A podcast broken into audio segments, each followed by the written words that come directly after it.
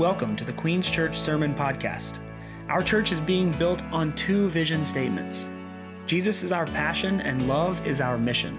We hope this message leads you to Jesus, and that next week you'll join us in person to experience God's love through this local church. You can follow us online at qns.church.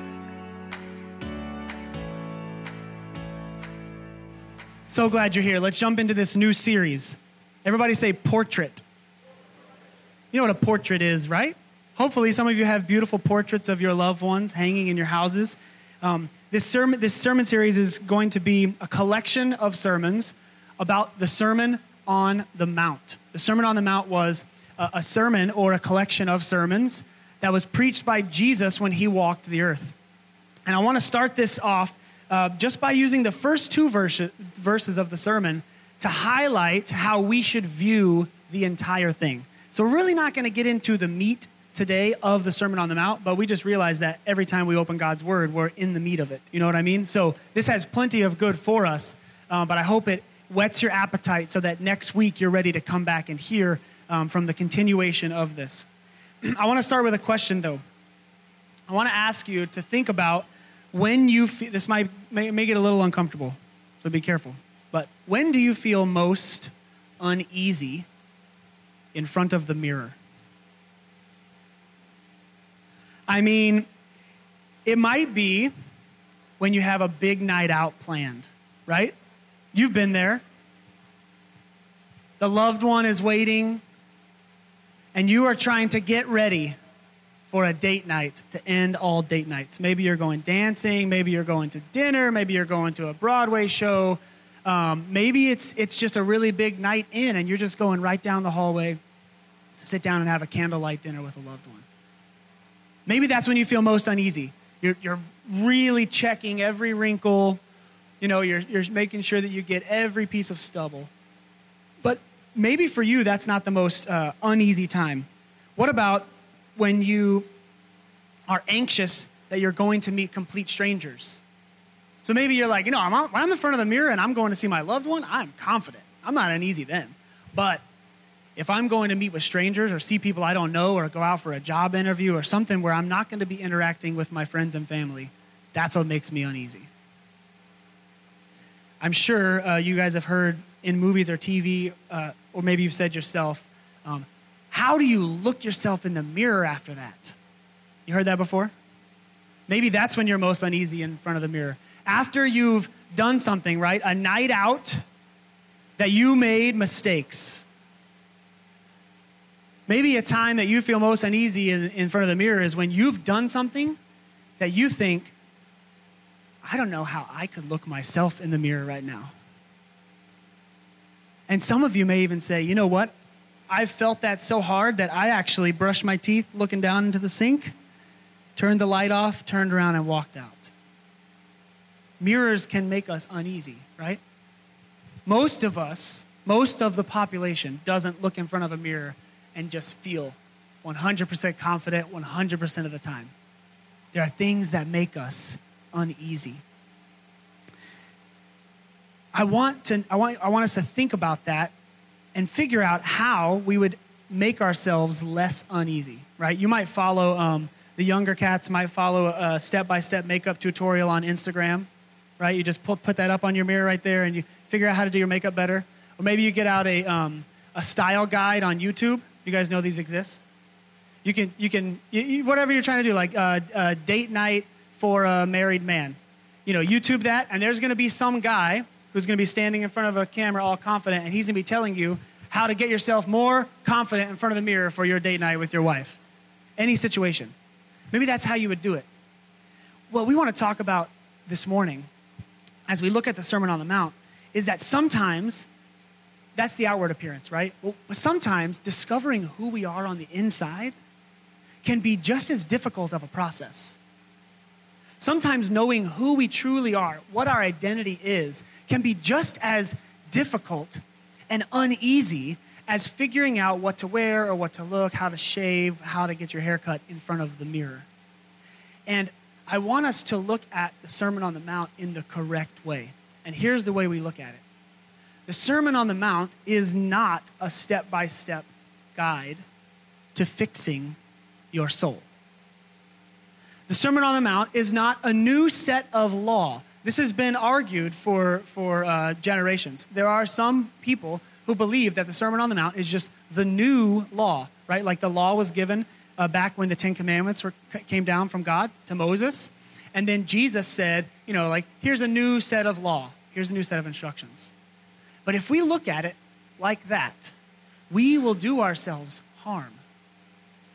The way that we are called to look at the Sermon on the Mount is as if we are looking at a portrait of our true self, the person who God designed you to be. A man or a woman after God's own heart looks like this. So it's not so much a how to be this way, it's a who you really are. This is what the Sermon on the Mount is. Um, identity plays an important role in your life, whether you know it or not. Uh, that's who you are. It, dicta- it dictates how you respond to others. Did you know that? You know, who you are on the inside dictates how you respond to others. It also uh, dictates ways that you handle adversity.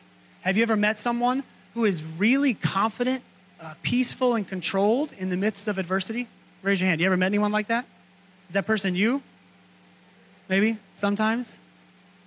You see, your identity dictates what you do during adversity, but it does the opposite too. Uh, I won't ask you to raise your hand because some of you might get nudged, um, but have you ever met someone who does not handle praise very well? You know, you praise them and their head just blows up, right? And explodes. This person maybe hasn't learned how to handle being praised. Instead of saying thank you, they say, Yeah, I know. I know. You might you might say to the worship team later, you know, you guys did such a great job um, of worshiping to us, singing God's words over us, and leading us. Um, and we'll pray that most of them will say, Thank you, praise God, instead of, Yeah, I did do a good job, didn't I? Right? They're not going to say that. Why? Because who they are dictates how they respond, even in praise. It determines your character. Your identity determines your character. So, simply put, for today's um, topic, your identity is it's just it's who you are. It's who you are on the inside. In this Sermon on the Mount, Jesus is going to paint a portrait for his followers, and he's saying, This is your true identity if you follow me. This is a complete and authoritative look at a disciple of Jesus. It's complete and it's authoritative. We'll see that in a minute. Um, and we're going to go by it verse by verse. But let's start today, um, and Bobby will put this up for us in Matthew chapter 5. This is a very short uh, scripture right here and then one at the end. And it's verse 1 and 2. The Bible says this Seeing the crowds, he, Jesus, went up on the mountain. And when he sat down, his disciples came to him. And he opened his mouth and taught them, saying, We're going to stop mid sentence right there. But I will flip, just for the um, purpose of the middle of this sermon, to the very end of the sermon. That's the very beginning, right? And then the next two, three chapters are just Jesus' words with no comment from our author here, Matthew. Just quotes by Jesus. And then it ends, end quote in verse 27, and verse in chapter 7, verse 28 says this. And when Jesus finished saying these things, the crowds were astonished at his teaching. For he was teaching them as one who had authority not as their scribes or teachers. So, we see something really important from those two. Uh, we see a few things really important. But the first one is this that, that the Sermon on the Mount is for all people. Everybody say, all people. The Sermon on the Mount is not just for disciples. We might, I might even look at it and think, well, he saw the crowds, so what did he do? Do you remember? He went up to the mountain. And your mind almost thinks like he left the crowds behind. Then it says the disciples came to him. Jesus sits down, and then the disciples sit down around him. What a beautiful picture, right? You're on top of a mountain, your followers are sitting, you're about to teach them. But where did the crowds go? We have to look at chapter 7, verse 28 to realize that the crowds didn't leave. And Jesus didn't go so far that they were not within earshot of what he was saying. Because at the very end of the teachings, Matthew records that Jesus says, and the crowds were astonished at his teachings. They were astonished. You see, this is what Sunday mornings at, at Queen's Church will be. Sunday mornings at Queen's Church are going to be so enriching for the follower of Jesus, the disciple. The, one, the ones of you who have already made your decision and you said, I'm, I follow Jesus, you're going to come each week and sit at the feet of his word. And it will be faithfully taught to you, and you will receive the bread of life. Amen? But it is different from some churches you may have been involved in the past because we must put this thing in front of us always that the words of Jesus that enrich believers astonish the crowds. Many of you will leave this morning and you will not say, I was astonished by what Pastor Larry said. Many of you will not leave, and you, you might not even say, I was astonished at what, at what the Word of God spoke to me, because you've heard this before. But you will be enriched, right? Just like when you come to the table and you eat food, God gives you nourishment through that. And uh, we have a story, that video story was Gina. We have one that Miss Jean does as well uh, that we'll show in the coming weeks. And in hers, I love it. She says, um, coming to church is like eating. She says, I come to church and I get fed. And then she says, everybody's got to eat.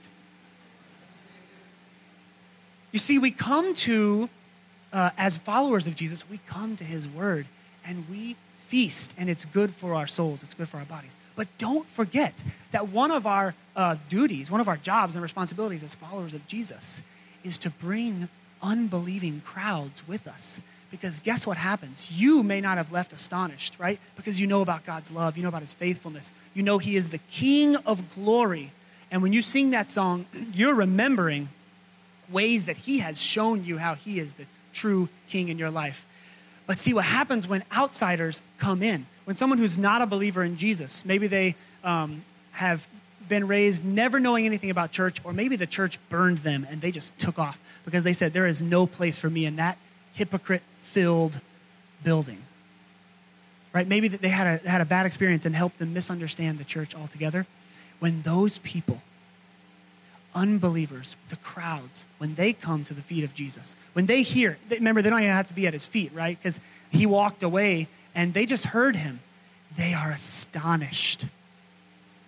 Astonished because they'll learn about a king who, instead of ruling over his people, came to serve his people, right? You've, you were greeted by some people that says serve team uh, on, their, on their little lanyard. That's the lanyard that Jesus would be wearing. He's the king, and he would have a serve team lanyard on because Jesus came to serve. And that's astonishing to people who have a misrepresentation of what God is and who he is. So we must remember that the Sermon on the Mount is for all people. It's rich for his followers and astonishing for the crowds. As a church, that gives us a great, unique opportunity. We get to bring the crowds with us. Come and see. Come and taste. You will not believe what this tastes like. It will astonish you. Sermons for all people. Um, this is why we must be bringers. When you experience something in your life that is life changing, you cannot help but invite others in. Right? Anybody here like basketball? Yeah, see, it's not even, I'm not even going to say that illustration thing. Nobody likes basketball. It's cool. When we read, you thought I was not going to skip. I am, actually. I'm going to skip it. We're just going to keep going. Listen to this, though. Um, we can't be enticed by this, that it's for all people and we're supposed to bring it. We can't be enticed to miss the point of Jesus' teachings. This is not just a portrait for pastors to follow. I mean, I'm telling you, when we read these words over the next several weeks, you will be tempted, you may be tempted to think, that is a bar that is set so high, it is not for me. Right? So the fact that the sermon is for all doesn't just mean that we should we should come ourselves and bring others with us. It means we should pay very close attention to what it says because it says in here, you want to know one of the lines from the sermon? We're going to get to this. I'm going to make uh, Pastor Danny preach this one. It says this Be perfect as your heavenly Father is perfect. Who thinks that's for them today? Yep. I, I, I could hit that one nail on the head. I'll be perfect. Right? It seems like maybe this isn't for us. This is for people who have given their entire life to serve God. It's not for me. I am just a Christian, right? I have a, I have a day job and I have a family. Perfection is not on my radar, all right? Well, come back when we preach that sermon and you'll hear how it can be and should be on your radar. But the point is, God is placing us before our true identity, and our response should be not to turn away from it saying, That portrait is not of me. Our response should be to turn and face it and say, God, how is this me? How could it be that this is me? Please, God, make this happen in my life. That is our response. Okay, the sermon is for all. Um, and, and one final thing uh, before we move on.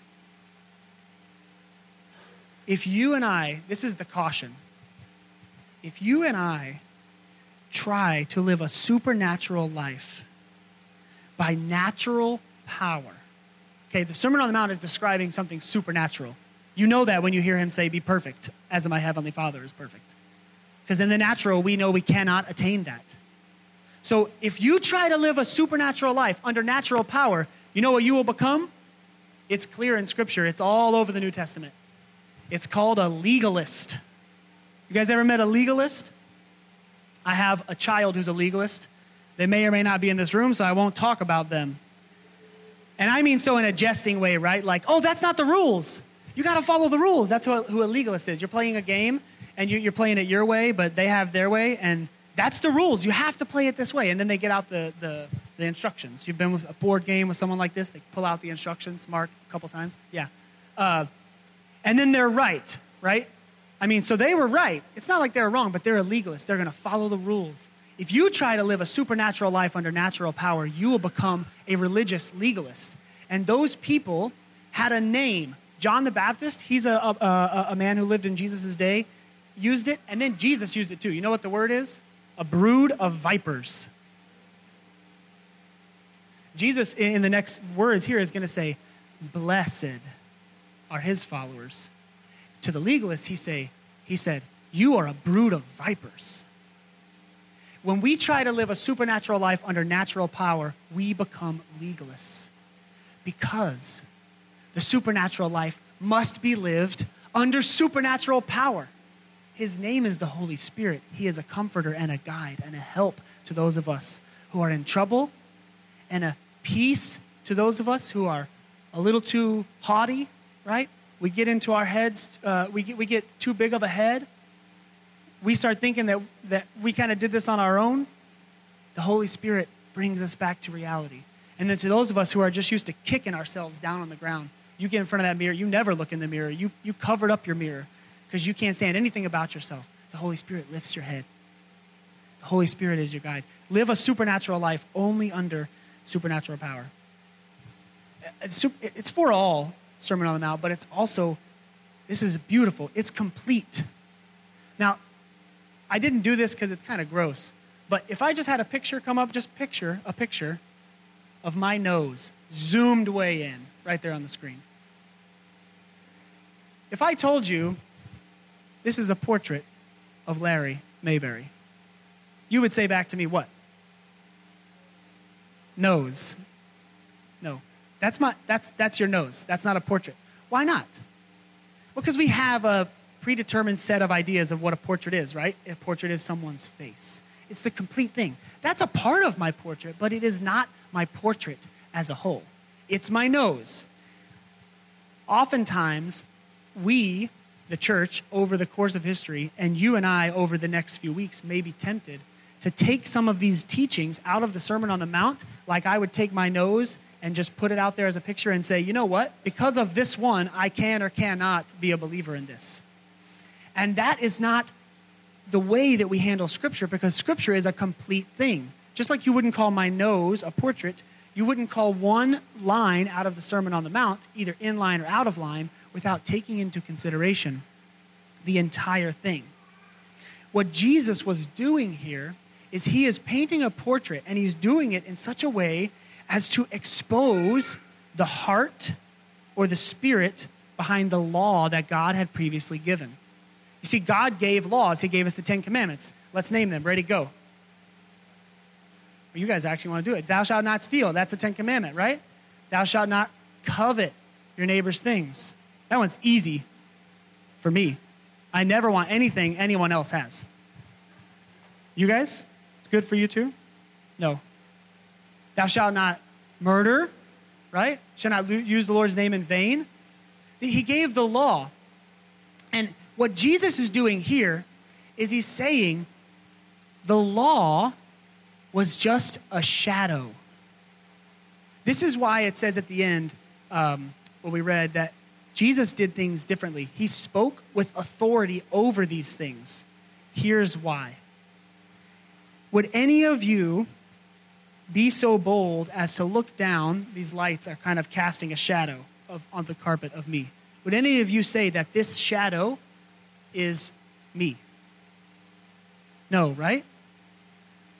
The shadow is just a portrayal of me that's coming, the, the light is bouncing off in science, and then there's a shadow on the ground. What Jesus was doing in the Sermon on the Mount is he was saying to his followers and to the crowds, the law, the old covenant, you guys thought that was it. No, the law was a shadow. Now, turn up. Not like that. It's Sunday. Turn your face up and look at me. I was the one casting the shadow the whole time. Let me explain to you the things of God. This is what I meant. He's going to say this in, in the sermon. This is what I meant. Uh, this is what God means when he says, do not murder. He means if you look at another person and have hatred in your heart for them, you have already murdered them. Wait, what? I'm not going to jail for that, though. He says, that's not the point. The point is, you've missed the forest for the trees. You've been looking at the shadow so long, you started to think it was the real thing, and then you started making all your rules about the shadow. And here I am coming and I'm shaking things up, and I'm showing you the truth.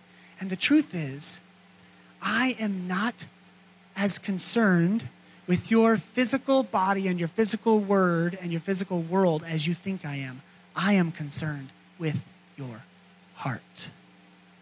In fact, all throughout the Old Testament, there is this thread about a God who looks beyond man's outward appearance and looks to the heart, and he can pick people out of a crowd you never thought could be used for something good. He would pick out a prostitute and use her to lead his people into freedom. He would pick out, pick out, pick out a stuttering man to be the voice that leads people out of the wilderness. You see, God looks past what you and I see. That person in the mirror you're uneasy about, he's not even seeing that person. He's looking into your heart. And that's what he's teaching us in the Sermon on the Mount. It's a complete teaching. He is showing us that he is the living, breathing Word of God. He is the living, breathing Word of God. God is concerned with your heart. He is concerned with your true identity and with my true identity.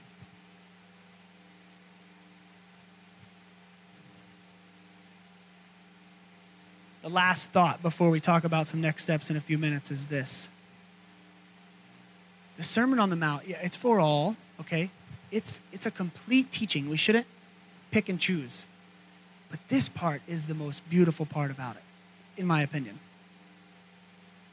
The Sermon on the Mount is a teaching with authority. Isn't it great when you have an idea of the way something should be, and then you also have the authority to make it happen? Parents, you understand this. once a year or two times a year, your children let you have the think you have the authority to do something, right? And it feels good. No. You have the authority. You see, when Jesus taught, the people around him, known as the crowds, they noticed that something was different. There were teachers that came and taught to them in the past. But Jesus did it differently. He did it with authority. He taught them saying, This is not my opinion on the way things should be. This is how things are. Let me show you who you can be. This portrait is a beautiful description of your true identity when you are found in Christ. The, the world says that you and I, in order to find ourselves, need to go and, and go on a search, right? You want to know your true identity? Go find yourself. You can find it in many things. It'll tell you, you know, find your best life now in this new book. It'll say, find your best life in this new diet. You're, you're overweight. You need to lose some weight. Find this in, um, in these horoscopes. You're, you're, you're focusing on yourself too much. You need to look to the stars. They have a word of wisdom for you. The world will say, uh, you need to go discover your full potential, right? To open up, to, to bloom like a flower. And it's not that that concept of finding your true identity is wrong in and of itself. It's that the search that our world will lead you on to accomplish it is flawed from the very outset. Listen, just like a counterfeit bill, when you go looking into these other mirrors, right? If you go looking, who am I? And the world says, this is who you should be. You ever notice that? You look into something that the world says, it never says this is who you are, it says this is who you should be. So just change a little bit right here. And then you go to this person. You ever gone to a person for your identity? I know all of us in this room, uh, most of us in this room have done this. You go to this person, right? And you may not say, Who am I? But you're saying to them by your actions, You know, please tell me who I am. And they say, This is who I want you to be. I want you to fulfill these things for me. And some of you who have been burned in that, you know that when you've done that before, you fill out all their little check boxes. And what happens at the end? You're still not good enough for that person right? There's all these different mirrors. You go to money and you say, who should I, who I, who should I be? And money says, you should be rich. You can go to drink and you should say, who should I be? Ah, you should come to me and just forget about all your cares. Right? I'll take it all. I'll take it all away for you. You go to your job and say, who should I should be? Who should I be? A good employee. You should be devoted. You should be devoted to me above, above everything else. Right? All of these things want to speak into you. They want to tell you who you should be. But the problem is, none of them have the capacity or the authority to make you into that person they promise. They are like a counterfeit bill. Have you ever used a counterfeit bill? You don't have to raise your hand. On accident? On accident, right? What happens? You have what you think is a $10 bill or, or 100. You can probably get away with a 10 a hundred, nobody writes on a, with a marker on $10 bills. But you, you come to the cash register and you are just paying for your things, but the person says to you, this isn't going to work. This happened to me in Peru one time. Counterfeits are more popular there. They told us that as soon as I landed. And they said, you got to check, make sure you check your bills, right? And I was like, I don't know what that means. I don't know what it's supposed to look like. So they, they, they showed me. And we were um, in a village far down south near the Pacific Ocean, and I went up to the counter to just pay for some tea and I was giving them a counterfeit bill, and I didn't know it, but they said, this is, this is not, this doesn't have any value here. So I had to, you know, dig in my pocket and find another one. But that bill was not going to cash the pay, I mean, cash out for me. It wasn't going to get me the tea. It was a counterfeit. Let me tell you this those mirrors that we go to that are not Jesus himself, they're counterfeits. You see, that job says, be devoted to me, and I will come through for you. It works until it doesn't work and you fall on, flat on your face in a recession and you get laid off. Or your boss changes its tune and they decide, you know what, it's time for you to go. You go to that relationship and you fill out all those check boxes and you say, oh, I'm finally becoming the person, you know, this person. I like the idea of, of who they are. I want to be, uh, who they want me to be. And then they decide, not only are you not good enough, but I found someone who's better. And they leave you. And you fall flat on your face again. You see, they're like counterfeit bills. When, when things get difficult for you and you need something from them, you think because they told you who you were, they have the authority to give it to you.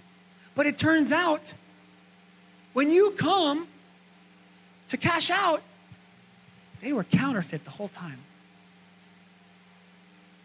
Now, it doesn't mean you have to look with animosity at all these things, right? We, uh, we, we can talk about this over the course of our church, but your job is not a bad thing.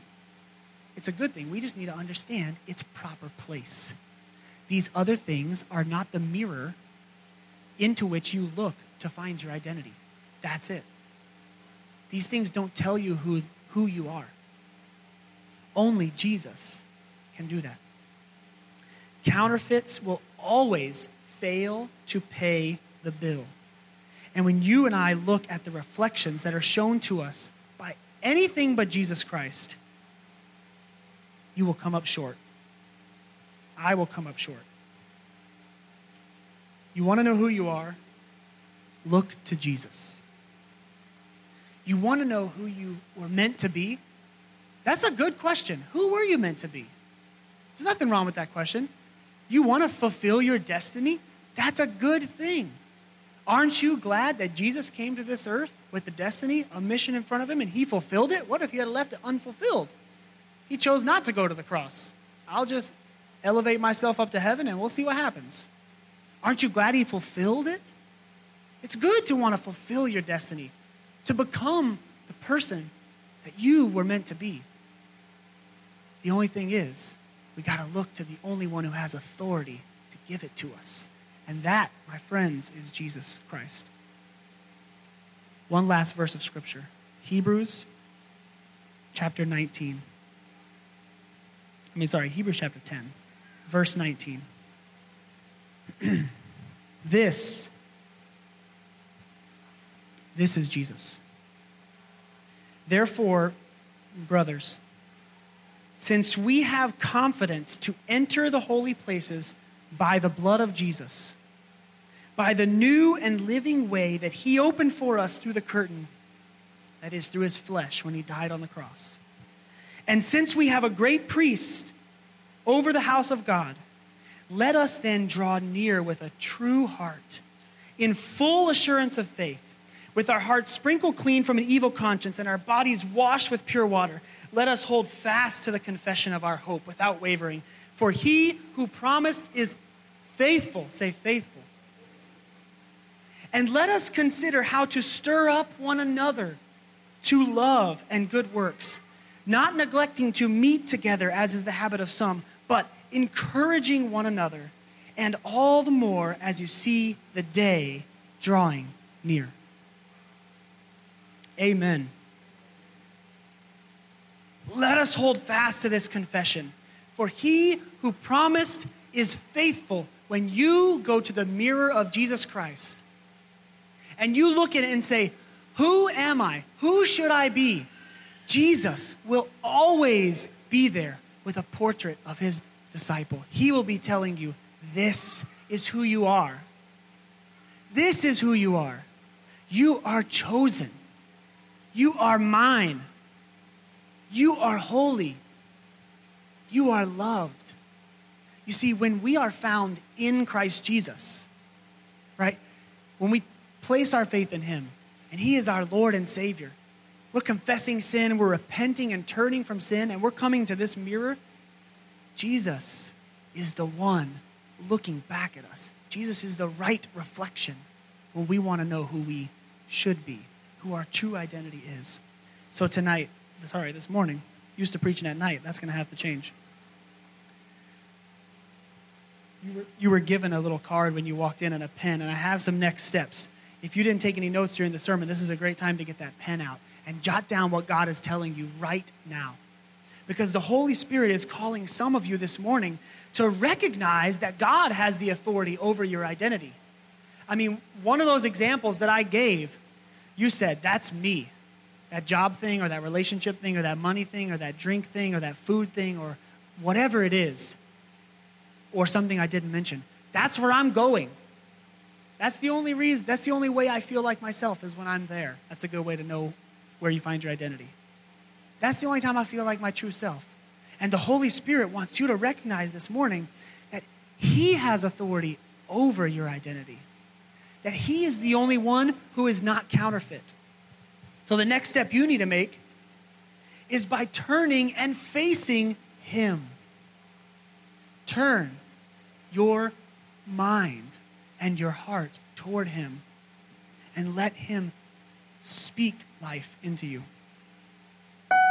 You'll hear us say this phrase a lot. It's printed on the signs when you leave. When you guys turn that way or that way, you will see this phrase. This is what we want you to know when you see it. It says, God has big plans for you. God has big plans for you. This is right here in this sermon. You hear us say that a lot because it's true. He has designed you to glorify Him, and that's a big plan. He wants to transform you into an heir with Jesus. He wants to give you all of the things that He has given to Jesus. That's what happens when you become a child of God, when you place your faith in Him. And for some of you, your next step is today, God's big plans for you start right now. Some of you have decided, like, this is the time that I need to stop trying to make my own plans because they all tend to fall through like those calculated bills. And I need to trust in God's plan for my life. I've been on an island alone all, long enough. I'm ready to step onto this local church and see what this community is all about. God is speaking right now.